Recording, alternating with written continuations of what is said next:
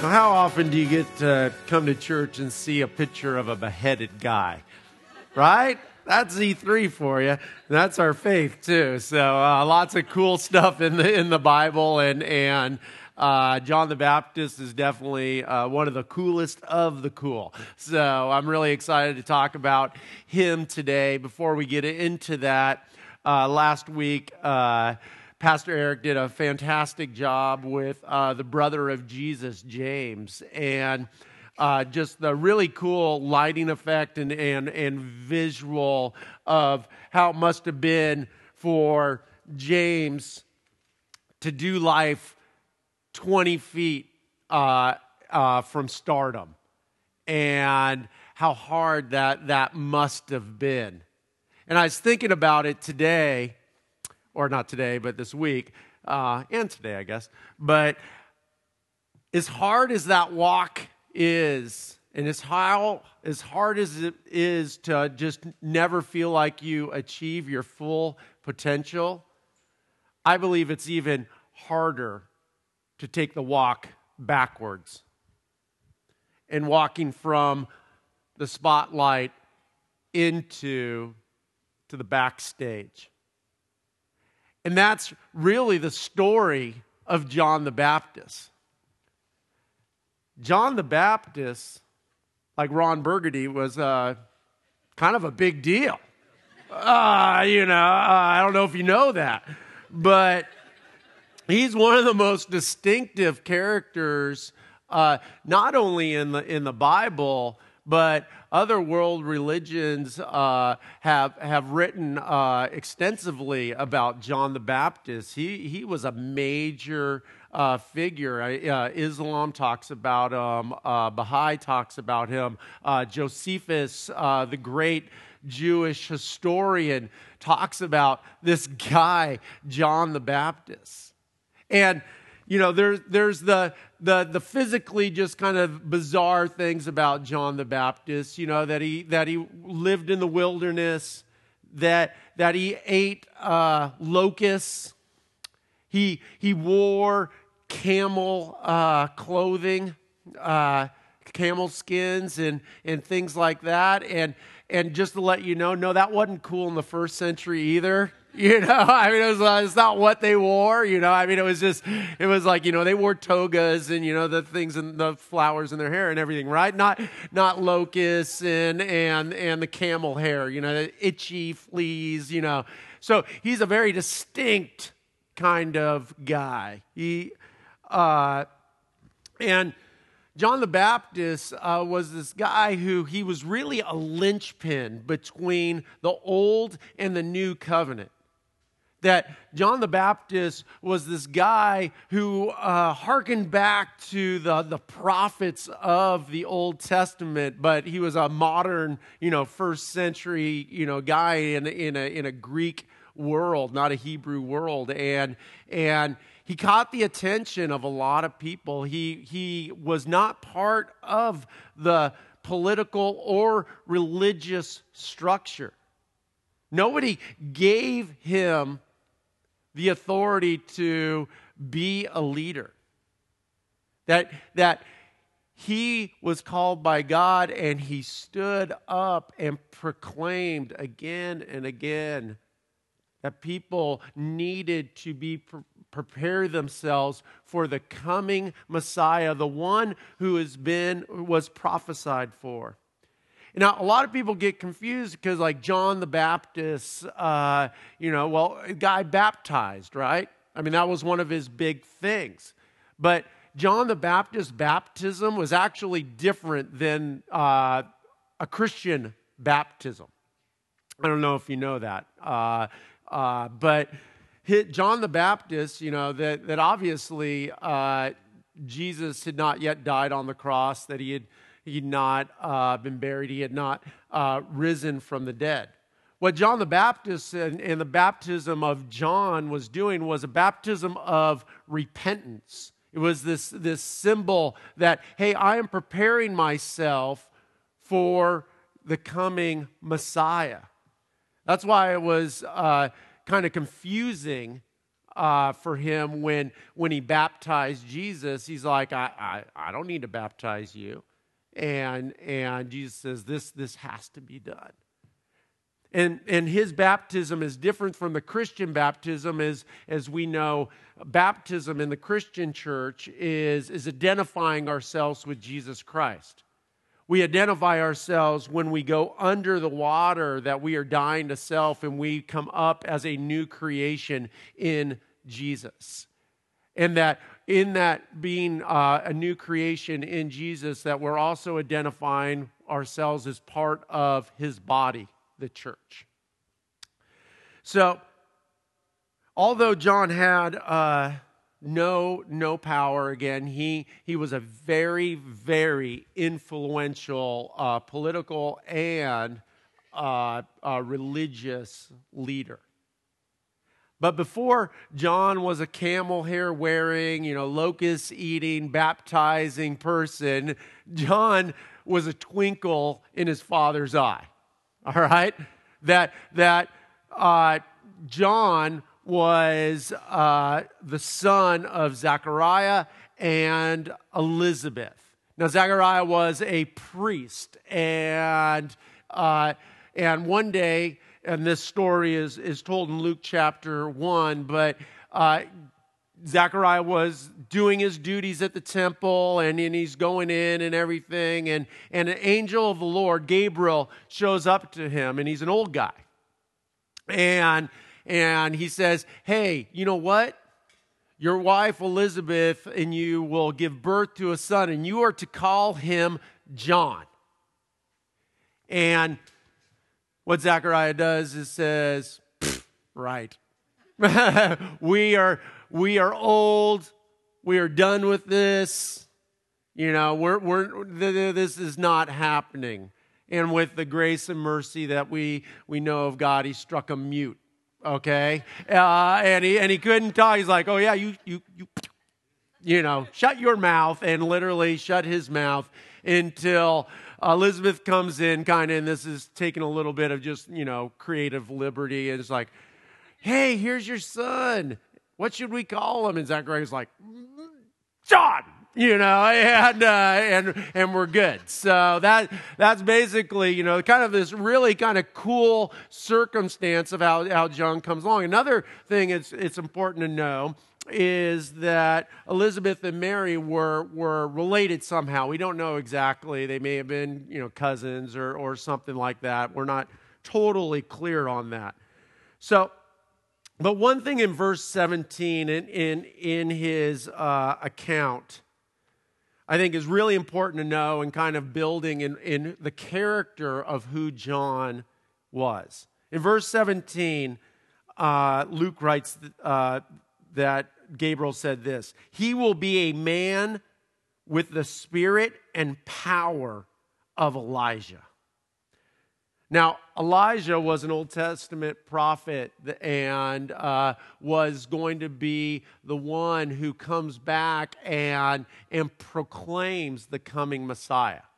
So here we have this really beautiful connection of the, of the Old Testament promises of a Messiah, and that, hey, you know what, John is going to have the spirit and power of this prophet Elijah, and he is going to be the one who's going to proclaim the Messiah.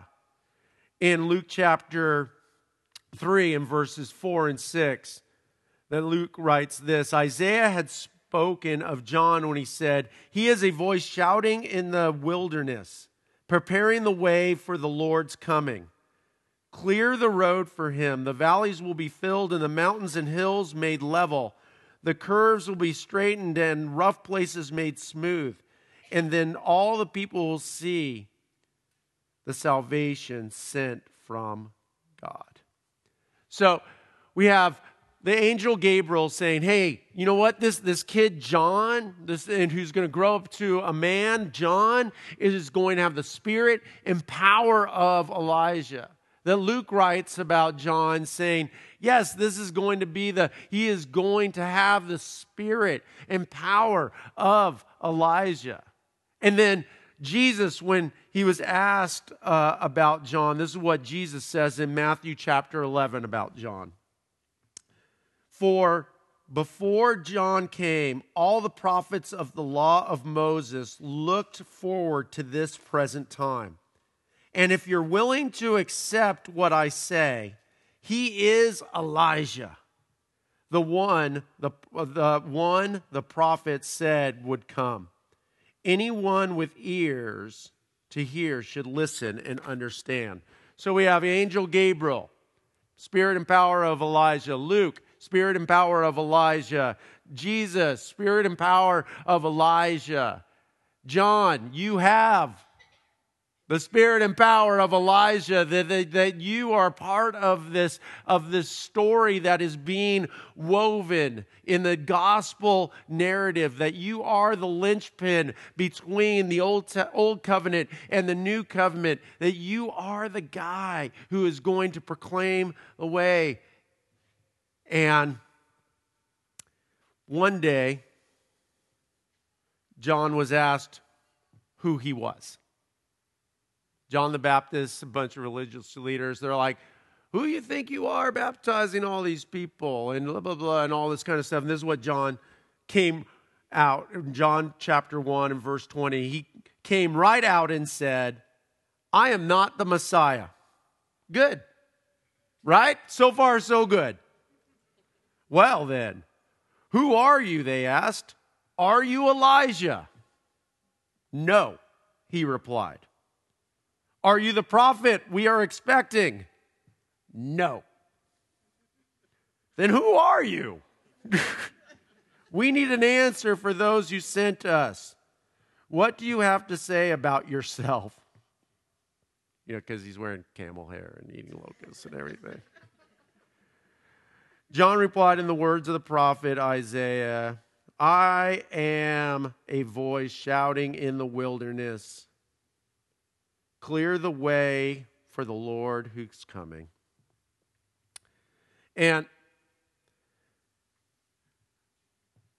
I find this interesting, just knowing John's background, knowing John's parents, who they were, and their encounter with Gabriel, knowing that that everybody was looking at him as the as the one who was foretold, as the forerunner of the Messiah.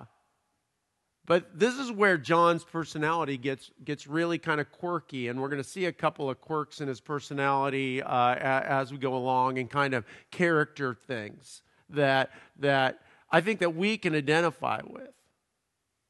And I think so often that, that God tells us that we are something, but we don't see ourselves as that.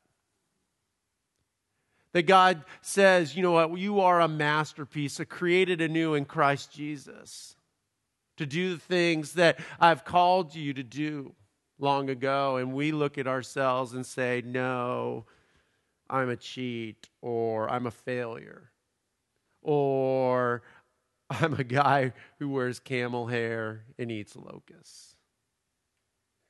And Jesus says, no, you are beautiful, that you are special, that you are unique, that you, I have, have knit you together in your mother's womb. And there's this, this gap between who we think we are and who God has called us to be. And I think that there's, you know, some of this going on here, and, and just trying to understand that. In John chapter three and verse twenty-eight, you know yourselves, excuse me, you know yourselves know how plainly I told you, this is John speaking, I am not the Messiah. I am only here to prepare the way for him.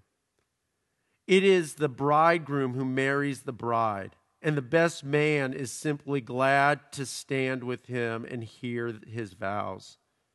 Therefore, I am filled with the joy at his success. You see, moving forward, he's starting to get it. He's starting to really understand and take, you know, and as, as he listens to Jesus and he sees the miracles that Jesus is doing, and he realizes that his role. And it's, it's this moment. I, I love these words of his. It is the bridegroom who marries the bride, and the best man is simply glad to stand with him and hear his vows. Therefore, I am filled with joy at his success." And essentially what John is saying here is like, man, I have been in the light. I have been at the center mic in the front of the stage, but it's not about me. It is my time now to walk that long walk to the back of the stage and out of the light, because it is about Jesus. And this is where it gets really cool. Verse thirty. "He must become greater and greater, and I must become less and less. He has come from above and is greater than anyone else. We are on earth, and we speak of earthly things, but he has come from heaven and is greater than anyone else." Later on, he announced, "Someone is coming who, uh, soon who is greater than I. I am so much greater than I am not even worthy to stoop down like a slave and untie the straps of his saddles." He says, "I baptize you with water, but he will baptize you with the Holy Spirit." And at that point that, that John, when, when Jesus comes and, and John is baptizing people at the Jordan River, and, and Jesus comes and he, and he baptizes them, then the next day, in John one, verse twenty-nine, John says this. He sees John, Jesus coming. He says, "Look, the Lamb of God who takes away the sins of the world." And we get this beautiful picture of, of a guy who, who was out and doing his calling, and he had achieved a lot of success. That he was someone who was very well respected and had great influence. Even Jesus himself said some amazing things about John. In Matthew chapter twenty-one and verse thirty-two, Jesus says, "For John the Baptist came and showed you the right way to live, but you didn't believe him, while tax collectors and prostitutes did. And even when you saw this happening, you refused to believe him and repent of your sins." Or in John chapter five and verse thirty-three, he said, "In fact, you sent investigators to listen to John the Baptist, and his testimony about me was true. Of course, I have no need for human witnesses, but I say these things that you might be saved. John was like a burning and shining lamp, and you were excited for a while about his message." You see, the religious people were all excited about John's message when it was, hey, repent from your sins and be baptized. Repent of your sins and be baptized. And then probably wanted to dot, dot, dot, and, you know, get into the religious structure. But when John recognized Jesus as, as the Messiah, that the religious rulers started to get very, very uncomfortable. When, when he said, "Look, behold, here is the Lamb of God who is going to be slain and take away the sins of the world. He is the good news. He is the gospel. He is the fulfillment of the, prof- of the prophets and the, of the promise." That, that things got really tricky, because no longer was it about the coming Messiah, but it was about Jesus. Final thing that I want to share with you that, that Jesus said about John in Luke sixteen sixteen. It says, "Until John the Baptist, the law of Moses and the messages of the prophets were your guides. But now the good news of the kingdom of God is preached, and everyone is eager to get in." And again, this is Jesus' reference once again. And this is why the Old Testament prof, uh, prophets and the Old Testament uh, narratives and promises are so important. That, that, you know what? That we look and we can see the story and the progression of the story and have the context of the story to understand who Jesus is in the larger story and the gospel narrative. And that God, Jesus came to fulfill those things. So after all of this, John finds himself, you know, he's in the backstage and, he, and he's still doing his, you know, his preaching thing. And uh, there was some adultery going on with the king, Her- with King Herod, and he like stole his his brother's uh, wife. And and John the Baptist is like, that's not good. You don't do that. That's not cool and everything. So what do they do? They throw John the Baptist in prison. And this is where it gets really interesting when John realizes that his, not only is he taken a twenty feet back to the back of the stage so Jesus can be in the limelight, but also realizing, uh-oh, things are no longer up in the right for me. But things are starting to go really, really bad. And he was probably thinking, just like you and I were thinking, you know, where the heck is Jesus? Man, I, I baptized him. Where's Jesus? I told everybody about him. Jesus without me. And I'm, I don't know what John was thinking, but I mean, like, man, I, I'm the one. I, I, I gave him credibility. I mean, I, I told everybody, this is the guy that we have all been looking for, and I'm sitting here rotting in prison. And the Bible tells us when Jesus heard that John had been arrested, you know what Jesus did? He went to Galilee. He went the other direction. He didn't come to save John. And in verse two in Matthew chapter eleven, John the Baptist, who was in prison, heard about all the things the Messiah was doing. So he sent his disciples to ask Jesus this, is, this question. Are you the Messiah we've been expecting, or should we keep looking for someone else? Dude, you have been in the wilderness proclaiming me. That you baptized me and said you I wasn't even you that you weren't even worthy to shine my shoes or whatever, lick my sandals, or I forget exactly what he said. But you know that that that that you proclaimed, you know, the next day that behold the Lamb of the God, Lamb, Lamb of God who takes away the sins of the world, that you identified me. And when everybody was applauding and when you were at the front, and even with great humility, you walked to the back of the stage. But now that you're in prison, now you're sending me your disciples to ask me, am I the Messiah? Right? And this is what Jesus tells him. Go back to John and tell him what you have seen and heard. The blind see, the lame walk, and the lepers are cured. The deaf hear, the dead are raised to life, and the good news, the gospel, is being preached to the poor. And tell him, God blesses those who do not turn away because of me. John essentially is like, I'm the, I'm the man. Jesus, yeah, you know, I know you've been hanging out with Peter, but really? Like, dude, I got a following. I could do so much for you if you just get me out of prison. You know, I, I promise to play nicer. I won't, I won't, I won't, you know, do this or that. You know, I'll, I'll fall in line. I understand there's been an adjustment period here. But, you know, you're a grace guy.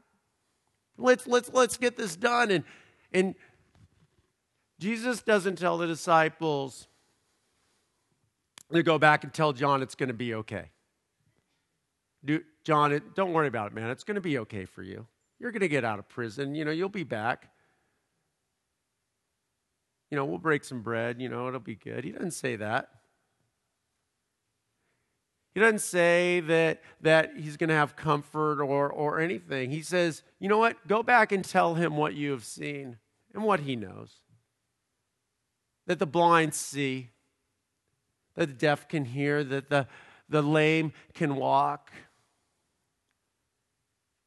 Remind him that it's not about him. Remind him that his part in the story of God, as significant as it was, does not end with sainthood for him. He doesn't get the big hat. He gets beheaded. I resonate with John, I think, how John felt here. And I, I've told this story before, but, but, but, you know, I've gone through two major depressions in my life. The first one brought me to my knees, humbled me, and I came to Jesus. That's, that's when I walked from the back of the front of the stage to the back of the stage. I was a broken man. And I was able to point to Jesus and say, "Behold, the Lamb of God who takes away the sins of the world." And I got that. And my personality, and probably a lot like John the Baptist, was like, cool, now I get to use my gifts to, to come beside Jesus and, and rock this world. And I did that for many years, and I, I served faithfully. And I thought I had this all worked out. I'm like, it's, you know, it's me and Jesus. Me and Jesus are gonna, gonna uh, change the world. Me and Jesus are, are gonna bring the gospel. Me and Jesus are gonna do this and that. And then my second depression hurt, hit. And it was worse than the first. And I remember being so angry and saying, "Jesus, we had a deal. You take away my depression, and then I will take your message to other people. Jesus, haven't you seen my life? It's been all about me and you."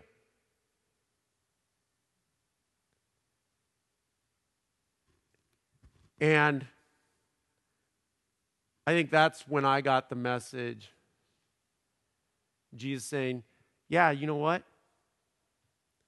It's all about, it, you've been saying, it's all about me and Jesus. And about you doing this with me. And the reality is that you have not completely died to yourself. Because it is about me. I am the Savior of the world. And I give you an invitation to be part of that story. But there's no deal outside of you will be in eternal fellowship with me and be in the unbuffered presence of me for eternity and And, and be restored, and that you will eventually experience having a right relationship with me and a right relationship with people and a right relationship with creation as I created it. But that, that doesn't mean that I'm going to heal you from depression or anxiety. That doesn't mean that everything you do is going to be a success. It's not enough that you walk to the back of the stage.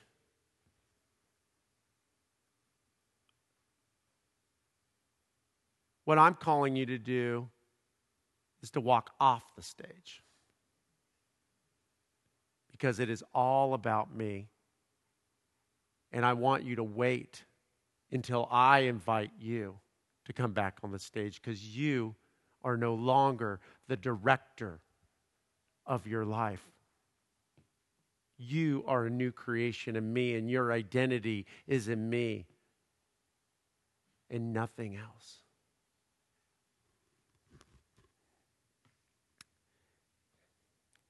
So after John was arrested and he gets this message from Jesus, through some weird birthday celebration that that the daughter of his his uh, brother's wife asks for John the Baptist's head, and he grants it. Without ceremony, without any more lights, that was it for John the Baptist. And I believe through John's life, we, we see a man who had great influence, that he did a lot of amazing things. He had the attention of both kings and peasants. His, his impact reached far and long. That, that not only do people talk about him in the Christian faith, but they talk about him in Judaism and Islam and Baha'i. Because this man's faith. But perhaps his greatest legacy are three words that he said. And that is our phrase for today. A disciple of Jesus is willing to say, greater is he. Greater is he when the whole world is applauding you. We as followers of Christ need to say, greater is he. When we fade or willingly walk to the, the back of the stage or off the stage, we do so because greater is he. When you're a fast-rising star in your organization, or company, or church, that we need to proclaim as a disciple of Jesus, greater is he. When we, maybe when our careers have stalled out and we're worried about being laid off, then again, we proclaim, greater is he. When we get married to our soulmate, and we believe together that, that we can conquer the world. A disciple of Christ says those three words, but greater is he. And if divorce ever comes and it feels like your soul has been ripped out of your chest in those dark moments, you proclaim, greater is he. When God blesses you with a child and you look into that child's eyes for the first time and you make a promise, and every parent does this, that I will protect you and I will teach you and I will raise you the best I can. A fully devoted follower of Christ, a disciple of Jesus says, greater is he. If that child ever gets sick or hurt, or gets into major trouble despite all your best efforts, a disciple proclaims, greater is he. When your circumstances are going up and to the right, we proclaim, a disciple that proclaims, greater is he. And if we are in, again, the pit of despair, and we feel, and maybe there is no escape for us, a disciple of Jesus says, greater is he. You guys pray with me?